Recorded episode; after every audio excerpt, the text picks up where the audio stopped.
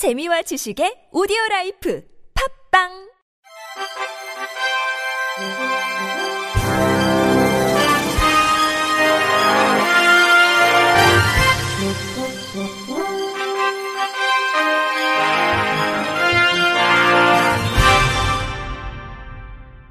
청취자 여러분 안녕하십니까? 12월 넷째 주 주간 KBIC 뉴스입니다. 동료 지원과 사업 폐지 대응 공동 행동은 지난 수요일 국회 앞에서 보여주기식 예산 복구, 동료 지원과 사업 망치는 기획재정부 규탄 기자회견을 개최했습니다.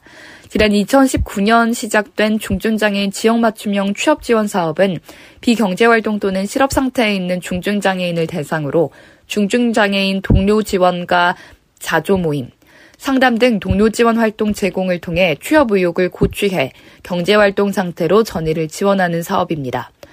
해당 사업을 통해 올해 187명의 중증장애인 동료 지원가가 매월 89만 원을 받으면서 노동권을 보장받고 있지만 사업 실적 부진과 유사 중복 사업이라는 이유로 지난 9월 1일 정부가 국회에 제출한 내년도 예산안에는 중증장애인 지역 맞춤형 취업 지원 사업 예산 23억 원이 전면 삭감됐습니다. 이에 동료 지원가들은 동료 지원가 사업 폐지 철회를 촉구하면서 다양한 방식의 투쟁을 이어온 끝에 이달 21일 국회 본회의에서 내년도 동료 지원가 사업 예산이 올해와 같은 23억 원으로 확정됐습니다. 하지만 사업의 운영부처가 고용노동부에서 보건복지부로 이관돼 사업이 새로 설계되는 동안 기존 동료 지원가들의 고용은 단절될 위기에 처해 왔으며 채용 목표 인원을 기존 300명에서 400명으로 확대하면서도 운영비는 동결해 동료 지원가의 최저임금 보장 여부 또한 불투명해졌다는 지적입니다.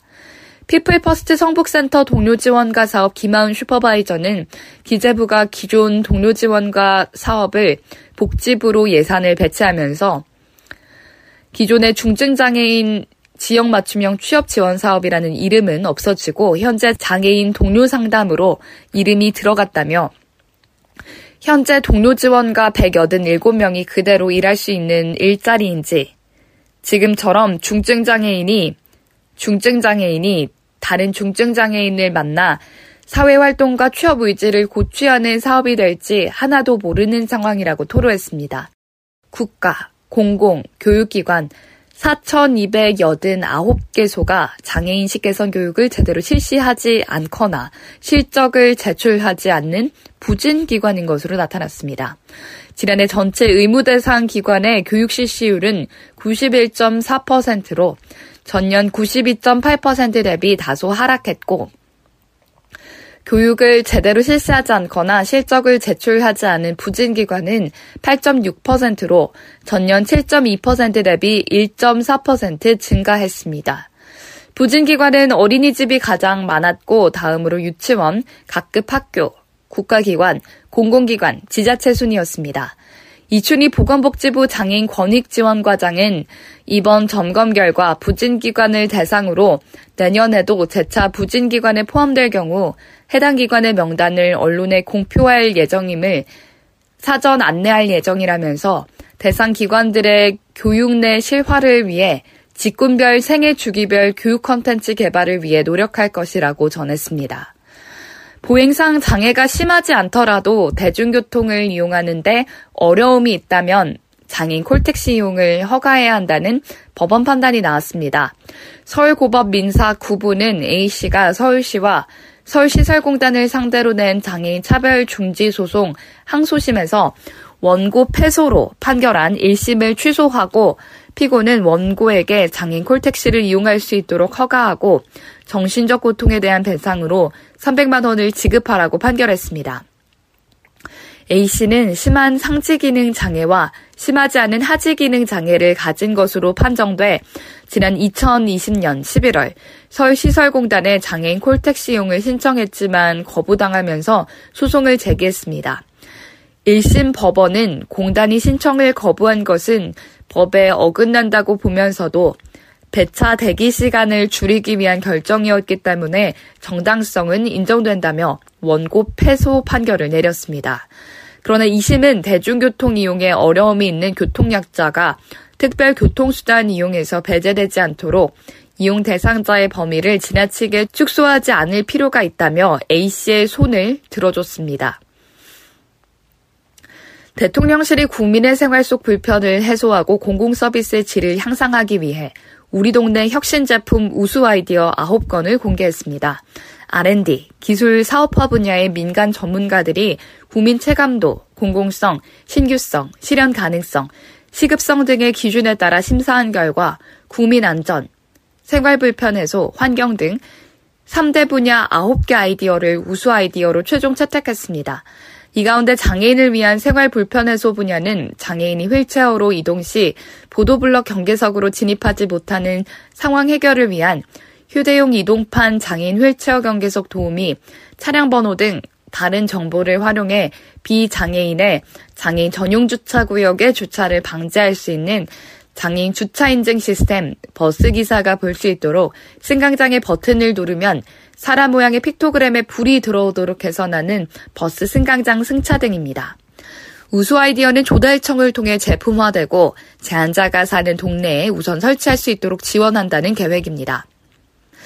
문화체육관광부는 장애인 예술에 대한 정책 지원 강화를 위해 장애인 문화예술과를 신설했다고 밝혔습니다. 장애인 문화예술과는 장애 예술인 문화예술활동 기본계획 수립, 실태조사와 통계관리, 시설, 장애 유형별 표준 서비스 개발 운영, 장애 예술인 창작물 우선 구매 제도 시행 관리, 장애 예술인 작품의 공연 전시, 정기적 실시 지원, 인력 양성과 일자리 지원 등을 담당합니다.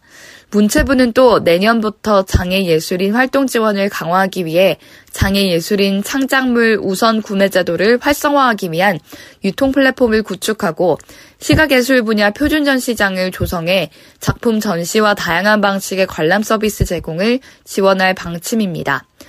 유인촌 문체부 장관은 앞으로 장애예술인들이 세계적인 경쟁력도 갖출 수 있도록 체감할 수 있는 정책으로 창작 활동을 적극 지원하겠다고 말했습니다. 한국 장애인단체 총연맹이 다가올 새해에 새롭게 활용할 공식 영문 표기명을 발표했습니다. 유엔은 유엔 장애인 포용 전략에 따라 장애 포괄적 언어 가이드라인을 제시했고 장애를 differently abled로 표현하지 않도록 권고한 바 있습니다. 이에 따라 한국장총은 공동대표단 회의를 거쳐 공식 영문 표기명을 기존 Korea Differently Abled Federation, 약칭 코다프에서 Korea Federation of Disability Organizations, 약칭 코프도로 변경했습니다.